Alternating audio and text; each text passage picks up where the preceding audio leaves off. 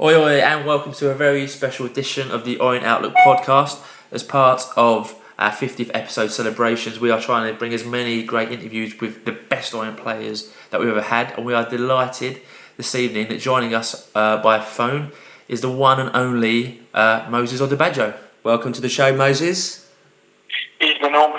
So, a, a quick brief uh, recap of Mo's time at Orient. Moses appeared for the youth team during the 2000 and 2010 season, got his first call up to the senior squad for a League One match versus Notts County back in September 2010 as an unused sub. He made his professional debut for the O's in the Football League Trophy first round East London derby against Dagenham and Redbridge on the 7th of September 2011 and scored a penalty in that massive penalty shootout which ended 14 13 to them. Uh, Mo made his league debut as a 77th minute sub in a 3 1 defeat at home to Oldham on 17th of September and made his first start for the club in the final game of the season at home to Rochdale. And in that match, Mo, if you remember, I'm sure you do, scored a great goal uh, from 25 yards in a 2 1 victory. And that goal get, got goal of the season, so well done. But we'll come back to that later. Yeah, absolutely. Uh, in 2012, 2013, Mo was used mainly as a right back, making regular sub appearances and sporadic starts, but then he finally broke through to the team, used as a right winger, um, finishing the season with 54 appearances and three goals as we finished just outside the playoff places. And in the 2013 14 season, no introduction needed to that. Mo played a vital role in Orient's rise to the top of the league. We won our opening eight games. Mo's exploits saw him win the Football League Young Player of the Month award in April, uh, and Mo scored four goals during the second half of the season as we finished in third place, getting in the playoffs. Uh, in the playoffs, obviously, we faced Peterborough. Mo got the goal in the away leg, which was an amazing day out, an amazing feeling when Mo scored being in there in that stand, and then we beat them at home 2 1 and got to the final against Rotherham United. And obviously, in the final, as everyone remembers, Mo scored the opening goal that we'll speak about later as well, which was an incredible goal and the emotion running for everyone when that went in. Um, Sound about right to you, Mo? Yep, sounds perfect. yeah, and in Cool. that season, Mo made 57 appearances and scored 12 goals before a summer move to Brentford. Yeah. Wow, so crack on. Absolutely, yeah. So starting off from the beginning, I guess, Moses. What age did you sort of get into football then? Um, I'll probably say I got into it from about 10 onwards. Okay. I used to go, basically go and watch my um, older brother train with his Sunday league team. So um, I'd just be there on the sideline, like, even if it was hot, cold, whatever the weather was, I'd always love to go and watch. And um, occasionally I'd join in, which was good. Like, he, just, he said, do fancy a game? And I'd join in. And then when I got a bit older, he asked, um, he asked the, the age group that I was in if um, I could go and train with them, you know. So basically I trained with them for a little while and he was interested. So, and that team there at the time was called Elms FC and that was my local team and I grew up playing with them. Amazing. And were you always on the right hand side of the pitch, or did you start like in the middle, or did you start as a striker? Where, where did you start? Um, funny enough, I started um, centre back. Okay. How come? Um, I don't know. I just, I just think at the time the um, the manager thought he saw he saw something in me which I didn't see. You know, and um, at that age, I was I was really quick. So anything that went over the top, I could just kind of deal with it. And I was quicker than most of the strikers in that um, Sunday League division at a young age. So um, I helped the team a lot, and I was uh, I had a physical strength at that age. So um, I helped a lot. I, I have to say that, that that skill and attribute that you have there for being so quick was often, or, or was probably the main reason why you were the last man back uh, under Russell Slade um, uh, on, on corners and free kicks in, in their half. And I, I always used to love it when a player, when they used to break and counter from one of our corners, say, and they used to try and knock it round you. And I thought, all right, thanks very much for Yeah, giving us the ball back. Because I was like, you're never going to beat Moses. You're never ever going to knock the ball round him and run faster than him and get it. Uh, and that's that's one of the most one of the most redeeming features that I, I just remember is just that we would never be counted with Moses as last man back. And that leads into our next question, really. So, were you always naturally fast, or was it something that you've had to kind of work on, or was it just an ability you've always had from a young age? Um, well, I'd probably say it was just ability that I've always always had, you know, and I think over the years as my muscles have developed, obviously, you know, it's helped me a lot, and, and I feel like I've got quicker, and I feel like I'm, I'm getting stronger and stronger. Cool. So who did you support as a kid? What football team did you support? Um, in my household, I think everyone apart from my oldest brother supported Liverpool, so I kind of just went along with the um, the flow Okay. and started supporting Liverpool. And uh, Michael Owen was around, and he was he was at Liverpool that when I was that age, you know. So um, I used to look up to him a lot. So Liverpool is Okay, and, and who was there any other players that you, you used to look up to as well? Um, as I got a bit older, you know, and I started to understand the game a bit more, when I used to watch um, Barcelona play, and when Ronaldinho was there, Oh wow. I used to just admire watching him play in his prime, you know, and probably him and, and him and Figo, probably the people I used to look up to the most. Wow. So from, some, some great players to be looking up to. To be fair. absolutely. So from centre back, then how did you find your, your way to kind of right back and right wing on, on the right hand side? Did was it a coach at a youth level to took you aside and said, "Look, Mo, I think you'd be good on this side," or was it just a natural kind of progression? Yeah, it was a bit of both, to be fair, because um, throughout the Sunday teams I used to play for, my brother managed one, funny enough, and he just said to me, "Look, I want to, I'm going to play you on the wing because I know, I know you're good enough to play here." And um, I played in the wing for a couple of games, and then after that, he just said to me, "You know, like that's." That's what I was saying. You know, you're, you're better. You're better playing in the wing, and, and I scored a couple of goals, which was which helped the team obviously at the time. And um, I never looked back since from there.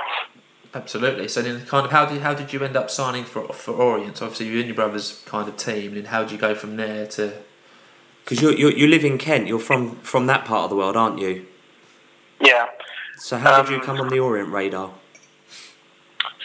I was. I went on trial at um, Millwall. I think when I was at under 16s because the Millwall coach used to um, do a bit of coaching for our Su- Sunday league team.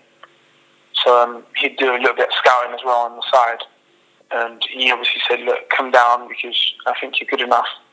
So um, I went on trial at Millwall, but unfortunately I didn't get in because um, I couldn't really get the days off of school to go and train with the youth team because when you're under 16 you do like a thing called day release Right. where like, um, on I think it's one day a week you go and train with the youth team and see how like what you're going to be doing when you um when you leave school if you if you do get a scholarship.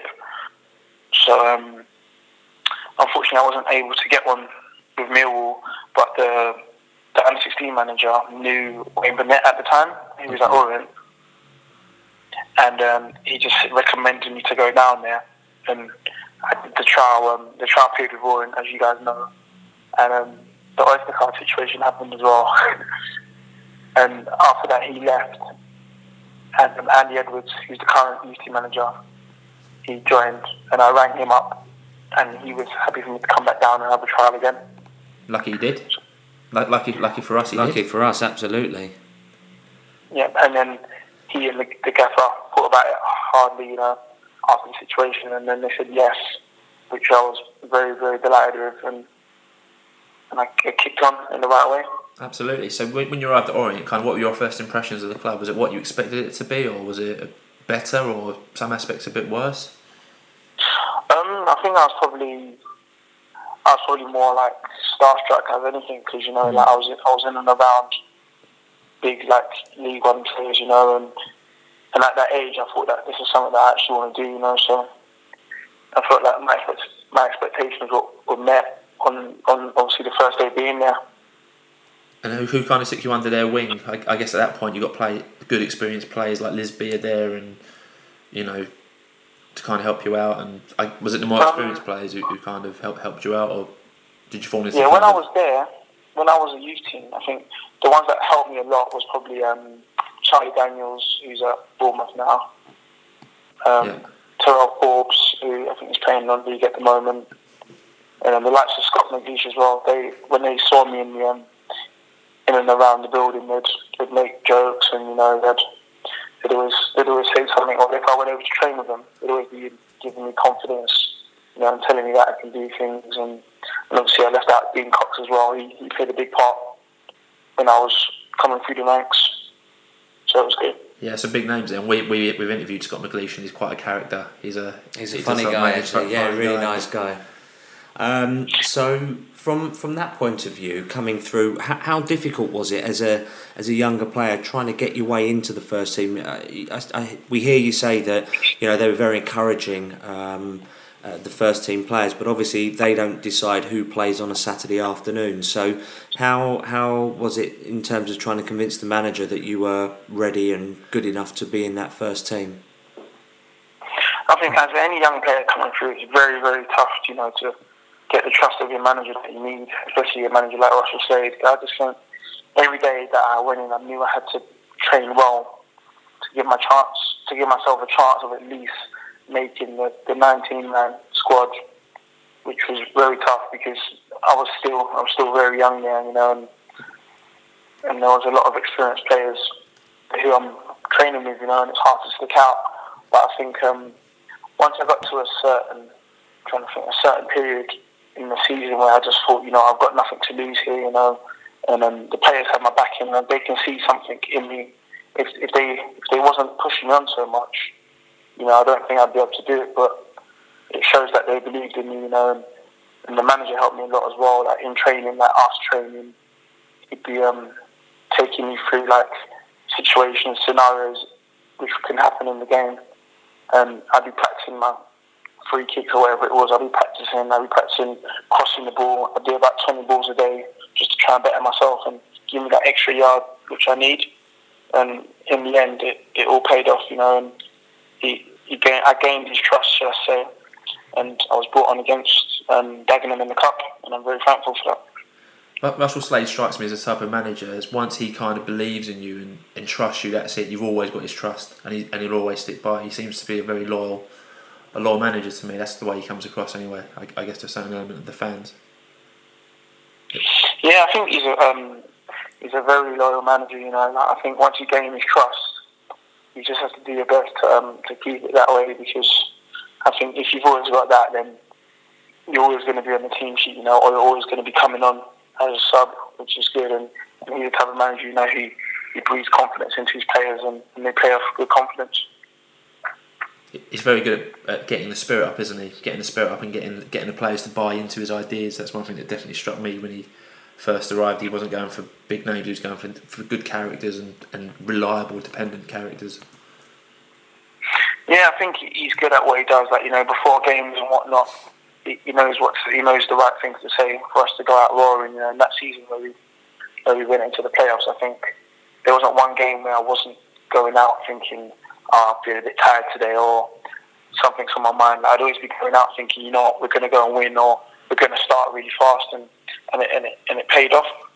It paid off. I think that's one of the things that has come from Russell Slade's sort of tenure as our manager is that he's a great man manager and he always bred confidence amongst the players that they are good enough if they're in his team and that they can go out and do anything they want to do and be as good as they can be and he'll always squeeze that extra um, percent out of players because they will put themselves you know they put their bodies on the line for, for each other you know you're a team you're a unit you, you know you're you're 11 individuals playing together rather than 11 individuals playing for 11 individuals. So um, it, it's nice to hear that because that's what we got from him. You know, he's a player's manager, you know. Absolutely. Um, so it's, it's good to hear that repeated from, from someone within the camp as well.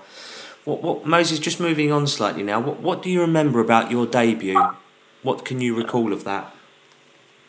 Um, my full debut, probably the goal the goal speaks for itself. But I think like just the, the adrenaline of seeing my name on the um, starting lineup, you know, and walking out, and um, just the day itself was just just incredible. Like this is actually happening. I'm actually starting, you know, after two years of sitting on the side being a ball boy and cleaning up after the first team players. I'm actually walking out with them, playing with them, so it was, it was a great experience, and adrenaline was rushing through my body the whole way through. Did you, find out a couple of days before? Did, did Slade kind of sit you down like an hour or two before? Was it something that you were told about and you kind of had time to prepare, or was it kind of were you just thrust into it?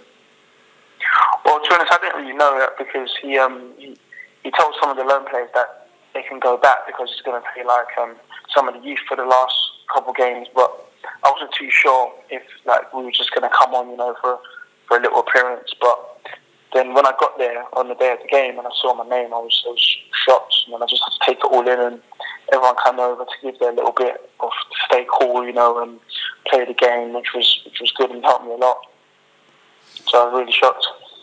So tell us about your goal against Rochdale. For those that may not remember, what can you recall that for us and recount that uh, from from your perspective?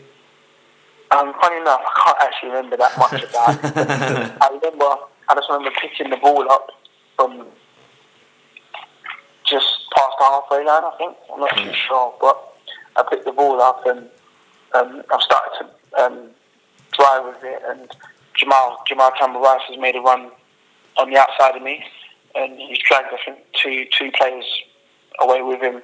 And I've just seen a big space open up, and I've just I've darted into the space and I think the defenders come towards me, and and just instinctively I've just shifted it onto my left foot, and then I've, I've hit it, and not knowing how far I was out, how far out I was, I just hit the ball, and the next thing I just I could just hear the fans just screaming and, and celebrating, and I didn't even know how to celebrate, and before I knew it, I was I was near the byline getting tugged down by four of the lads. Yeah, we're uh, funny enough. We're just watching it on YouTube now. We've got a PC open. Uh, I think you got bundled. You got bundled, yeah. What a goal! What You got massively bundled. that's proper like Roy the Rovers stuff. Like that run, great finish, great Yeah. goal, great goal. Must, Really must Be good. like a dream. So obviously, season after is kind of when you start making your name in the 2012-13 season, and you and in that season you won the club's Young Player of the Year award, uh, and we and we just finished outside of the playoffs in that season. What, what do you remember about that? You know, you kind of how was that season for you? Um, I think that season for me was just. Um, I'm trying to think what I can from it. If I remember rightly, just to just to help you out there, if I remember rightly, that season we, we although we finished seventh, it's not like we were in the playoffs. I think we had a late surge to seventh. I think we were around twelfth or Yeah, tenth, right, yeah. and I Oh, think yeah, I we had a late that. surge to seventh, and I think we were about four points off of, or three points off the last playoff place. But it's not like we had like an outstanding season and just missed out. I I think we had a late surge I think the foundations were being set, weren't they, for the following for the season? following season. Yeah. I think uh, what I remember, I think that season was just more for me cementing my my name in the football league, you know, and and going to like the tough places at the time, like MK Dons, and, and playing well. Like as a young player, it was all about consistency, and it Yeah. still obviously is about consistency. So I think it was just showing everyone that you know I'm actually good enough to play at this level, and that goal against Rochdale wasn't just a, a fluke, or that performance wasn't a, a fluke. So I think that that year for me was just saying, look, I can I can play at this level, you know, and, and I've got way more to show everyone and the fans. Yeah. And it must be pretty special to win the Young Player of the Year award as well in that season. So soon after starting getting into the team, really. Yeah, no, I was very obviously I was very happy to win that, that award. It's always a big award to win, and, and when I collected that shield and I saw some of the, the young names on that shield, and I felt I felt honoured, you know, that my name was obviously going to be be on uh, be marked on that shield as well, which is always good. And I just felt that that was obviously uh, a taste of what's to come if I can keep progressing, you know. And I just I hoped at the time that the season after that would be even better, and there'll be even more good news to come, and which there was. Yeah. So I was, I was grateful. That leads nicely on to our next question, really. So, you know, the 2013-14 season is definitely the best season that I can remember. Well, best season of my lifetime. I would say, well, in our lifetimes as well. Yeah, far in the 2005-6 when we got promoted, it's of, Yeah. of most recent Yeah, yeah. time. It, it, it absolutely is, and it, as you said earlier, Steve, it is really cemented by that late surge up to seventh. It kind of sort of set the set the groundwork for for 2014. Uh, 13 14 season. So, as, as a player coming back in for pre season, w- what were expectations? What were sort of the opening sort of chats that Russell was having with the squad? Was it to to really gun for promotion? Um, no, I don't think we was, we was at the beginning we was gunning for promotion. I just think it was key for us to have a good start to the season, you know, and then going to every game feeling like you know we can actually win and we can actually push for something. And after the first, I think it was the eight games where we, we didn't lose, or whether it was Yeah, eight we was games. actually serious. Yeah, We was actually serious con- um, title contenders, you know, and, and everyone was actually scared of us, and um, and it worked, and that confidence breathed out throughout the um, throughout the squad, and it helped a lot. any particularly memorable moments from from those eight uh, initial eight games?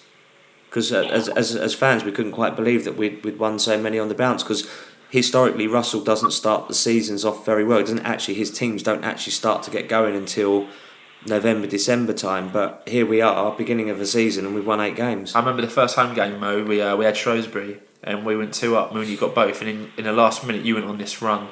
and just took out about four of their players and just slotted it past their keeper, and we won three 0 A great goal, and I remember like thinking, oh, actually, like we're we're pretty we're a pretty decent team here. Yeah, I think that that game probably stood out for me, you know, because it just it sent messages to all of the other teams in the league to say that look, we can actually beat teams more than one goal and, and two goals, you know. And obviously, it's always good to get on the score sheet and to score like that, you know. So that that probably um, that stood out for me, and probably the team performance as well that day. It just showed that after one goal, we don't just Yeah. sit back, you know, as teams do and just defend us. We um we pushed on and we, we got the second, and then to kill them off even more, we got the third. So it just it just showed the, the team spirit. And there were some other great games within the opening eight games, like Brentford away, where you absolutely pummeled their left back all night, live, which was live on Sky, which was brilliant. Yeah. And also the Port Vale game where it was two 0 and Lisbie scored in the last minute. And Lis- when we interviewed 3-2. Kev, um, he said scoring that third goal. I think he said that was One of the, the hi- best the, the, be- the I think he said that was the actual highlight of his Orient career, apart from Wembley. Just like the feeling in the stadium when he scored it, and just the feeling of that ball hitting the net. Oh yeah. Also that, that Brentford game, that feeling when the um, when the finals went, because obviously it was a it was a London derby, and it meant it just meant so much for the fans. Like you could see you could see the passion in them as you went over Yeah. to Clapham. Yeah. I think that game that that was probably the best atmosphere for the first eight games. That was the best atmosphere going for sure. I think we packed out the Brentford away. Yeah, away we did. We, We really did. absolutely packed it out, if I remember rightly. But I guess on a personal Yeah. note for yourself, you you know you bagged a brace away to Swindon, uh, which was like your first double. Um, I remember we beat Colchester at home two one, and we, we scored our second with a counter attack, and you a great finish by yourself. And you know the Gillingham, the morning of Gillingham, which was five five nil or five one, where we were like four up at half time. On a personal note, I mean it must be it must have been an amazing team to play in at that point. Yeah, no, I think by that point we were just um, we were going into games just on the upper hand, you know, through through the manager's team talk to how training was the week before and just how everyone how everyone was feeling. Like the likes of David Mooney and Kevin Lisbie at that stage, they was they was on fire and they had a um, partnership in the league who no one could get near to, you know. And um, I think we just that day was obviously very key to our success in that season as well, you know. And, and me and Coxie were, um, were were suppliers at majority of the time to them, you know. And it helps knowing that our striker's going into a game, knowing that he's going to get two or three chances, or maybe four, to have a, um, a shot and goal, which is always good. Yeah, absolutely. And that midfield of you know yourself, Dean, Vincelot, and James were just impeccable that season. You know, it was always that team sheet was very kind of set in stone, and every every time that midfield went out on the pitch, you all seemed to have a great understanding with each other. You know, Vincelot kind of sitting at the back, like you said, you and Coxie on the wings, and sometimes alternating. And Coxie knew where you were going to be, and you knew where Coxie was going to be, and Lisbie would know where to go when Cox had the ball. A real pleasure to watch as a, as a football fan. Yeah, no, I just think um, a lot of it, a lot of it come naturally after a while, you know, because once you, you know how your teammates play, you know, you can just you can bob and weave as, as they call it nowadays. And if if I ended up on Coxie's side, he'd drift over to my side to cover me, you know. And and I think we all had an understanding. And what what helped massively was off the field, it was all tight knit as well, just as it was on the field. Even the lads that weren't playing, they were still tight knit with us, you know. And it was a small group, wasn't the biggest group. But um, I think we, we bonded well, and in a in a successful team, off the field, you should I think you should be able to, you know, be able to hang out and do things. But some places you go, they might not do such certain things off the field, you know, and it and it shows on the pitch. So Absolutely. I think it helped. when we spoke to Kev, he said his wife used to cook for the for the lads, and that used to be kind of a real great way of bringing the squad together. Um, so yes, completely understand the point there. So obviously during the season, you were putting in some great performances, and I remember you kind of being linked with some big clubs during that season. I mean, how is how is that dis- is that distracting for you as a player, or would you kind of does that motivate you to get your head down more? Um, I think I got the first sniff of it when before I just signed my two and a half. I think it was a two year contract I signed. Yeah. Before before that, I had a couple of sniffs and whatnot, and that was all surreal to me at, at that stage because coming from obviously nothing, not much, you know, and knowing that big big teams are interested and whatnot, it it kind of just said, you know, like this is actually real now and it's happening. So I thought from then, you know, I think I just felt to myself that if I keep plugging away, if I keep if I keep doing well, the, the interest can grow, you know, and, and and who knows what can happen. So I just I just thought to myself, let me get my head down and just keep working as hard as I can. That, that, that's quite an amazing attitude because cause a lot of players I think that hear this suddenly come in with a different swagger when they come into training the next day. It's like yeah so you know they get their head turned and all of a sudden they think they're better than than what they were. So so how do you remain so grounded? Um, I'd probably say like the people around me. I've, I've obviously got my my girlfriend here and um, my brothers who obviously been brought up with me, you know, and, and they, they, they keep me grounded a lot of the time. They used to come they used to come and watch me every game. And um, I just think they, they help me a lot when they can, you know, just just the right words, which which is always good to hear, you know. So I think that's that's probably how how I stay the most grounded, just listening to my, my, my close people around me. Yeah, very Brilliant, good, very good. Because as you see, a lot of lot of players don't reach their full potential when Yeah. when a big name club comes in for them and they get their head turned. All of a Yeah. sudden, they think they're better than what they are. So Absolutely. So that season finished, and we finished in third, which was so annoying because that was a record points tally for us. And in most seasons, we would have gone up automatically. and for eighty percent of that season, we were in the top two. Yeah. and we just fell out at, at last knocking. So we move into the playoff period Yep. now, Mo. What what do you remember about the playoffs? So if we start with the first leg, you scored the equaliser. What what do you remember of that game?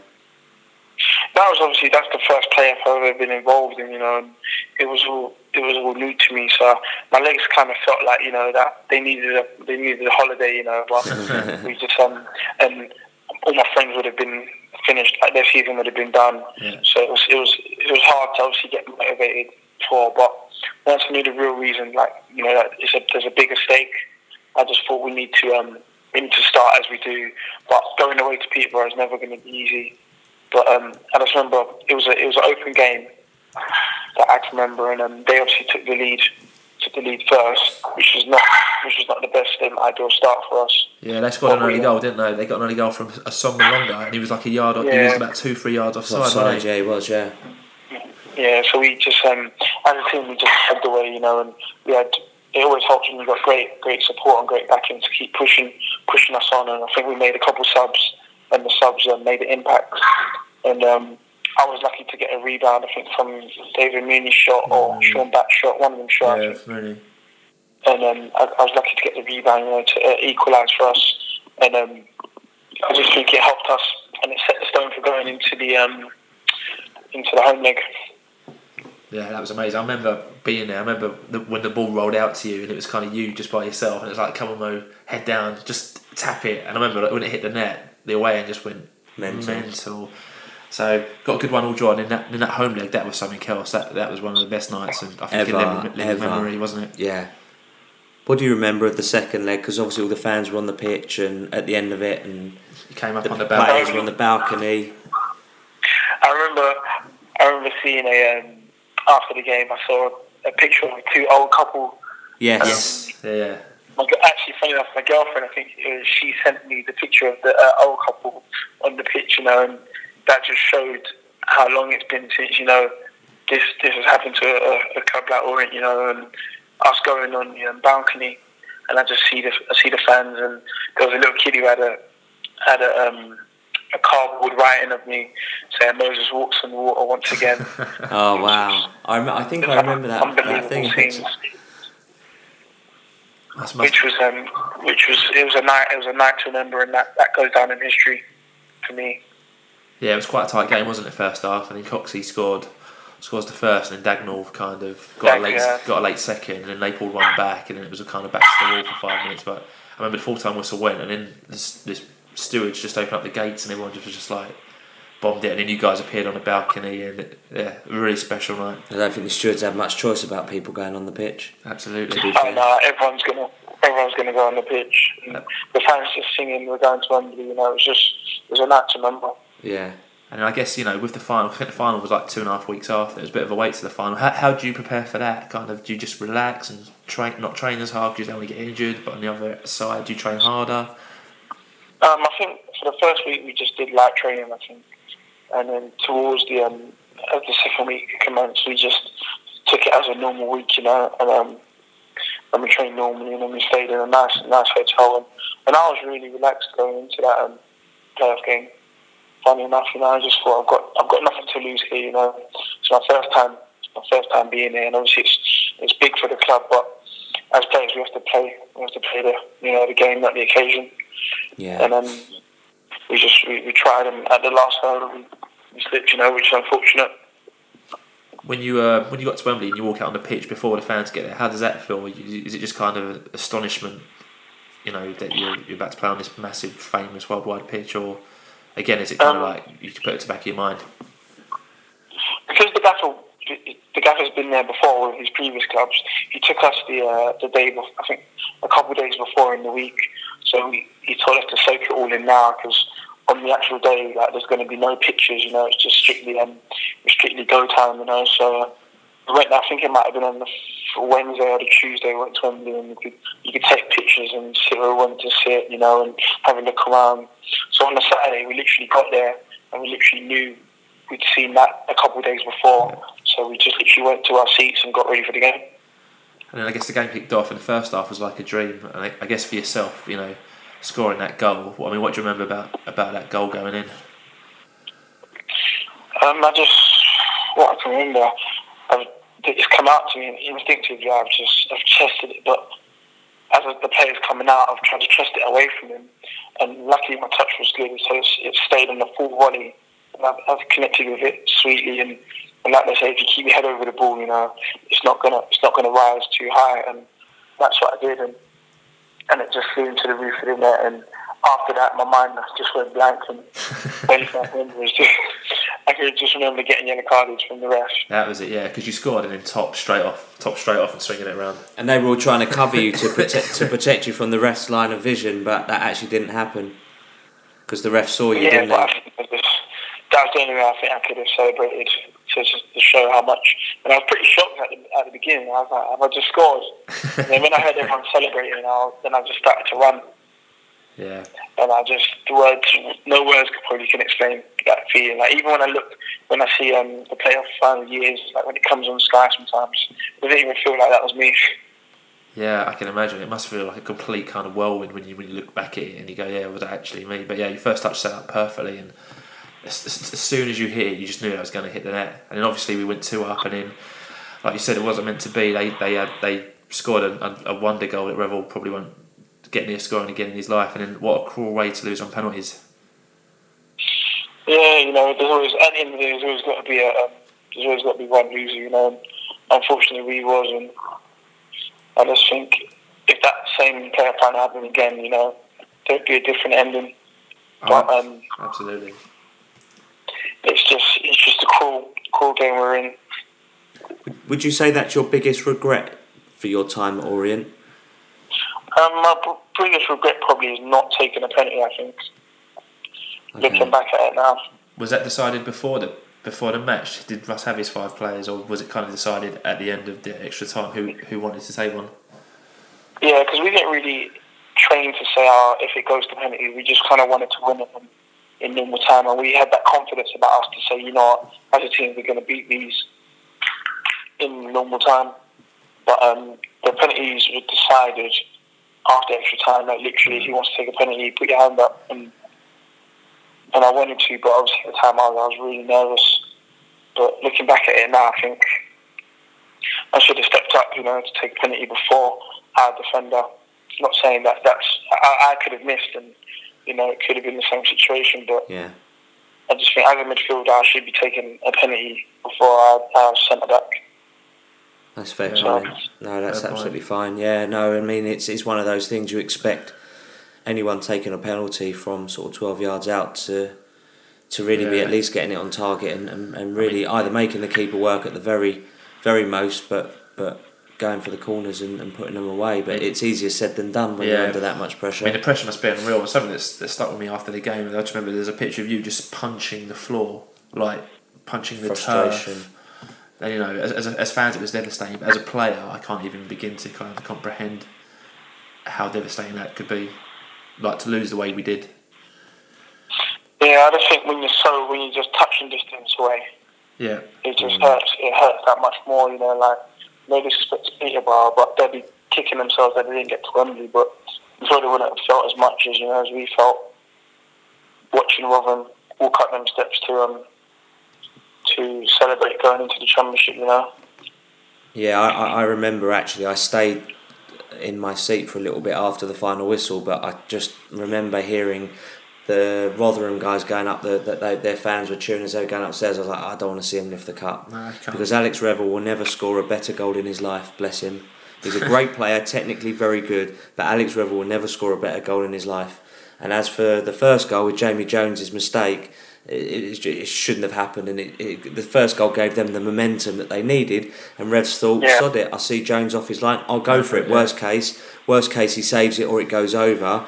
Best case I score and it's game on Yeah. and they take their chances, and that's kind of what happened. So, after after that, then um, what? Um, obviously, we, we we stayed in League One. Rotherham went up.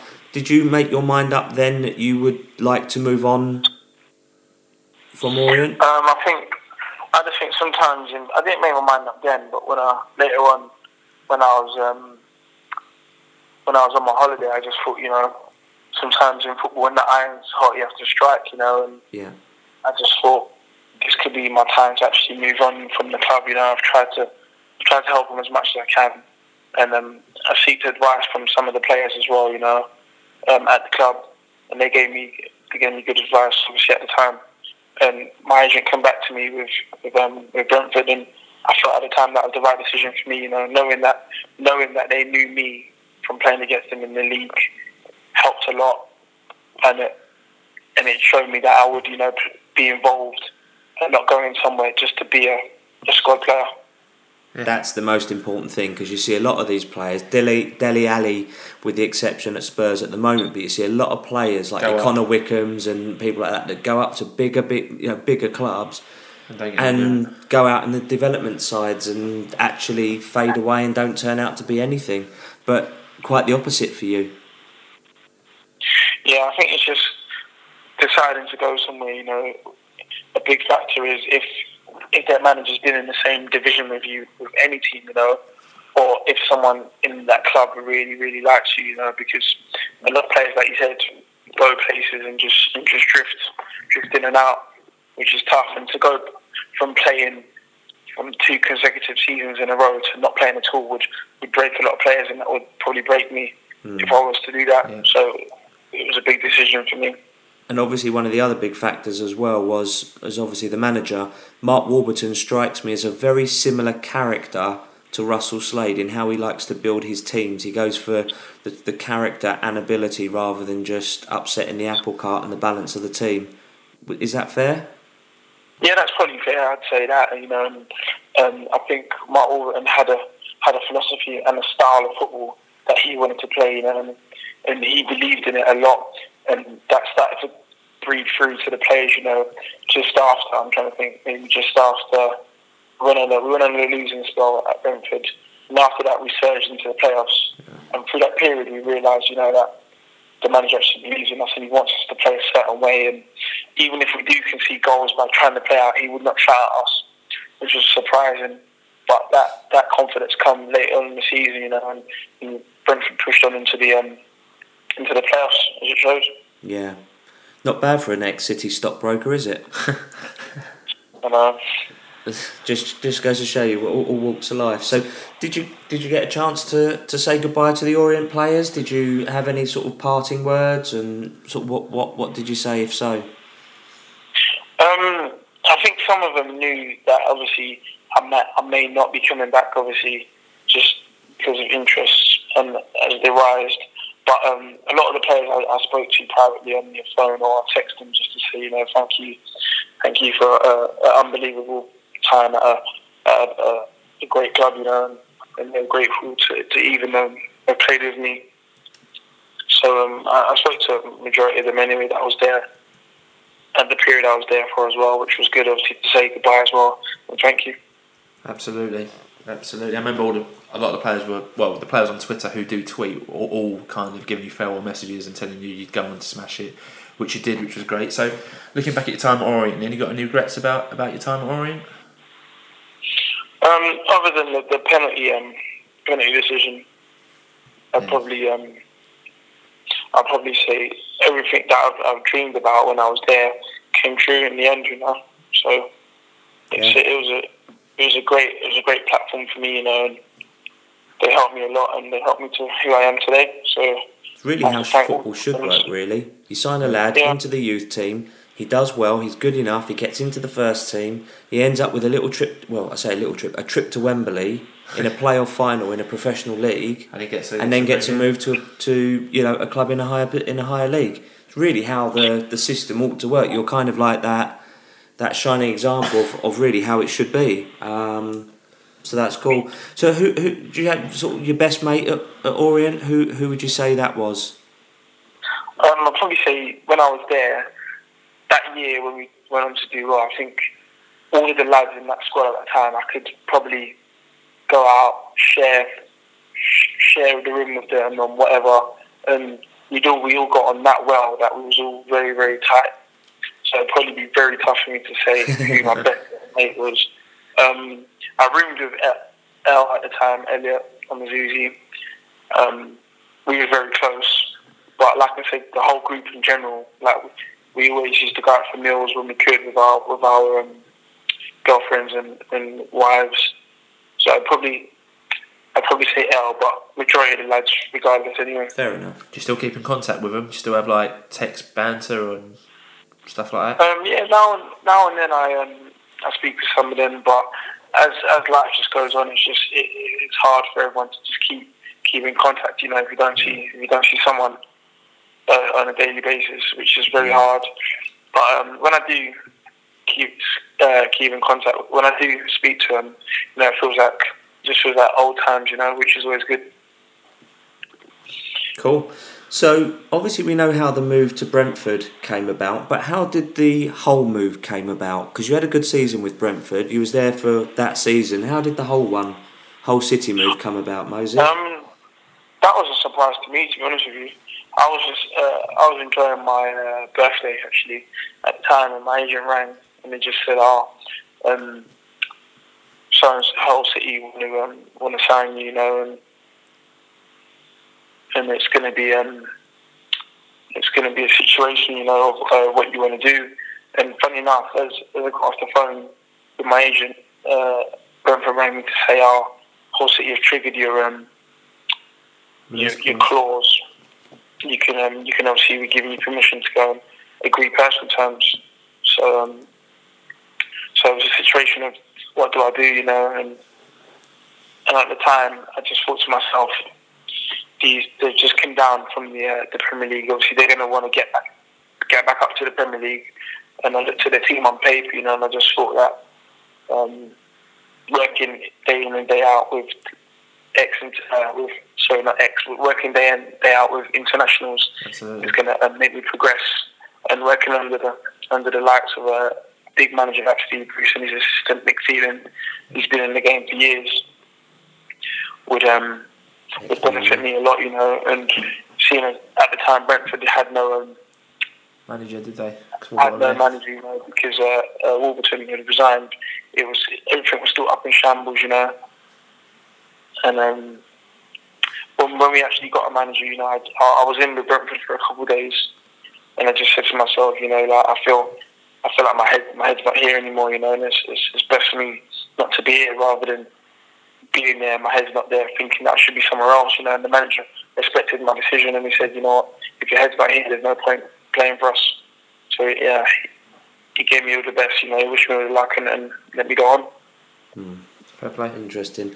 So, how different is it working under Slade, say, to Warburton, to, to Steve Bruce? Obviously, all English managers all had varying degrees of success and careers in, in, in the football football game. What? How different is it? How, how different are they all? Is it? Is it? Or is that quite a too too wide, too broad a question?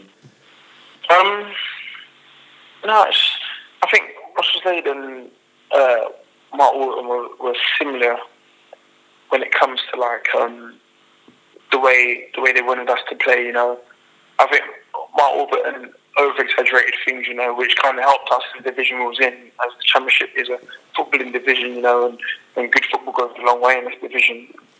But I think right now the um, the mentality that Steve Bruce has, you know, is we need to be direct as a team. You know, and and a lot of passes side to side is just going to bring pressure onto us. And he's he's probably more direct out of the um, of the other two managers and it's probably not the prettiest of prettiest of football to watch, but um, it gets the results, you know, showing where we are in the league right now. And um, but I think last year, obviously, that was that was probably more. It was enjoyable. It was. I wouldn't say more enjoyable, but it was it was very good to play in a, a footballing team, you know, where you actually you get the ball down, you know, and you're, you're carving your opposition apart with with multiple passes, you know, and, and scoring good, good team goals but it's, it's, a learning curve to me at the end of the day, you know. And um, I can only get better if I keep improving.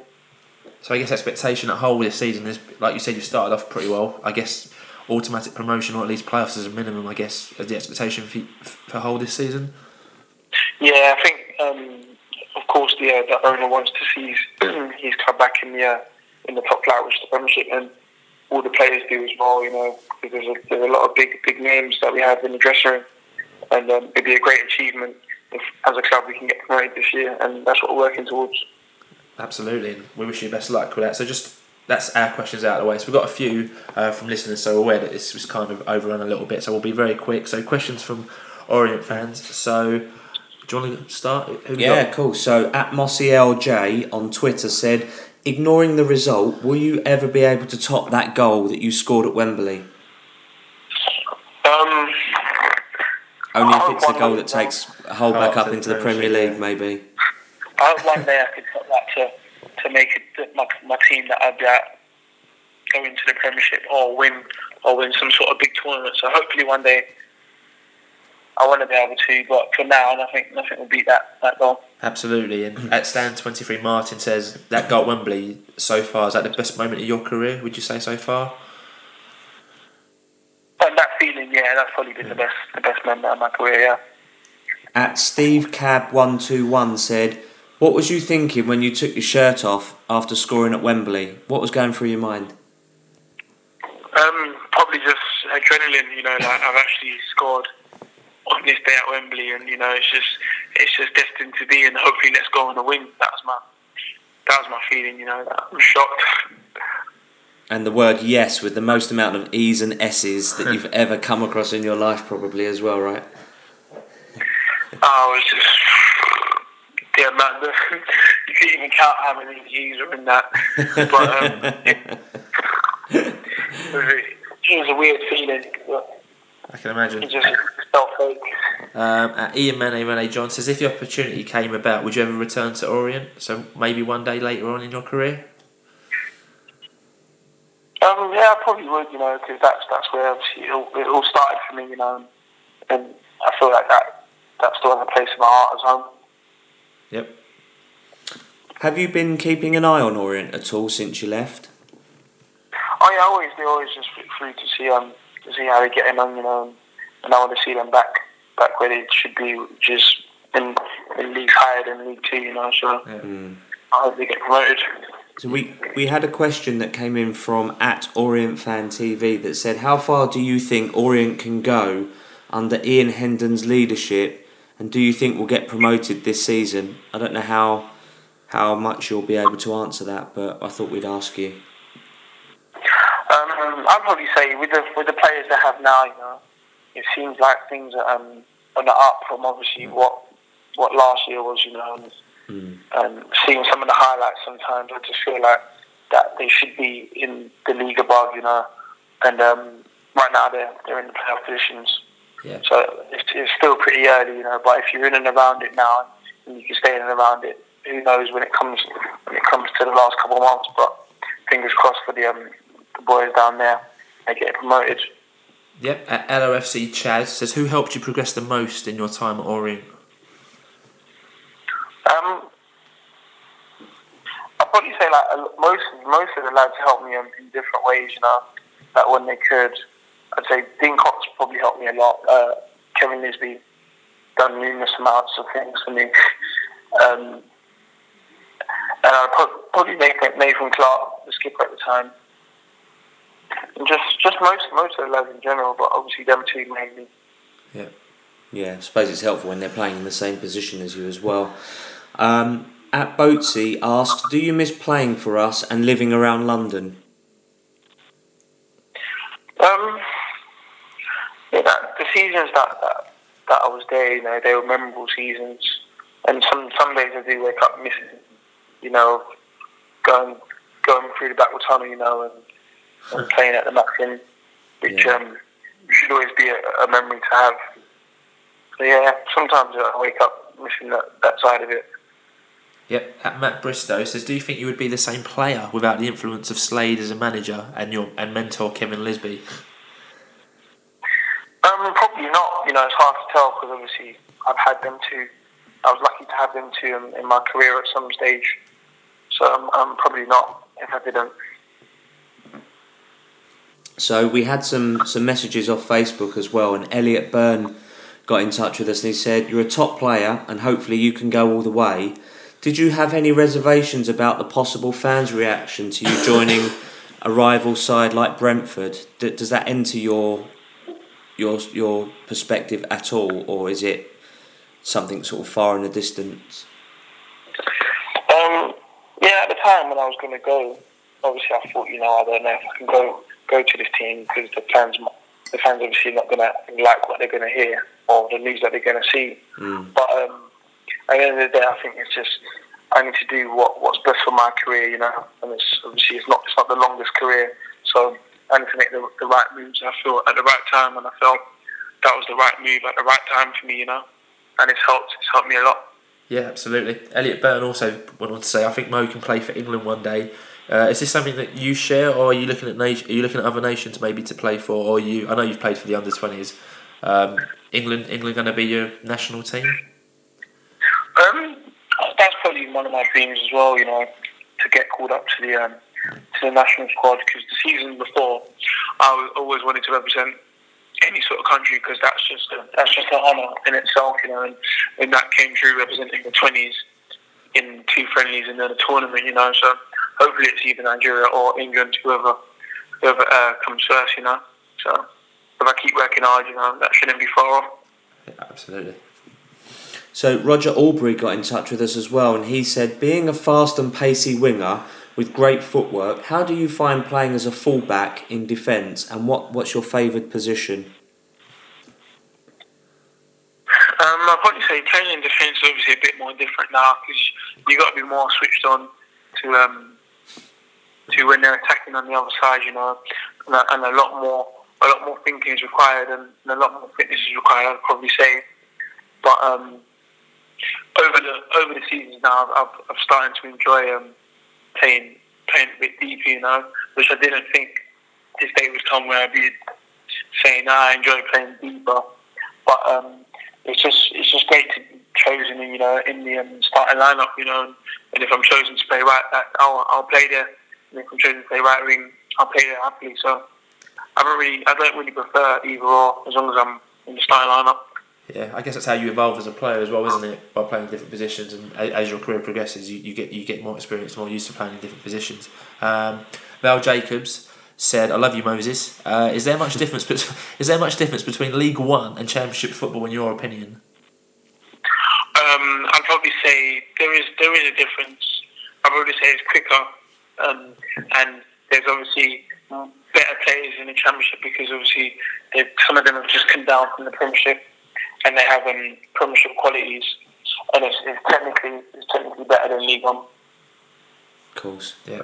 Graham Levy got in touch with us on Facebook. He asked, "Is there anyone that you hate playing against?" Um, from last year, I'd probably say uh, Lee Tomlin, who's gone to Oh, Bournemouth now. Yeah, he's because uh, he was a very tricky customer and I struggled to deal with um, his technical ability. So I'd probably say him. Okay. And he also said, even though you're still young, has the thought of coaching or managing in the future crossed your mind? Oh no, that's that's not crossed my mind yet. I've still I've still got a couple of years. Too young. Hopefully more than a couple.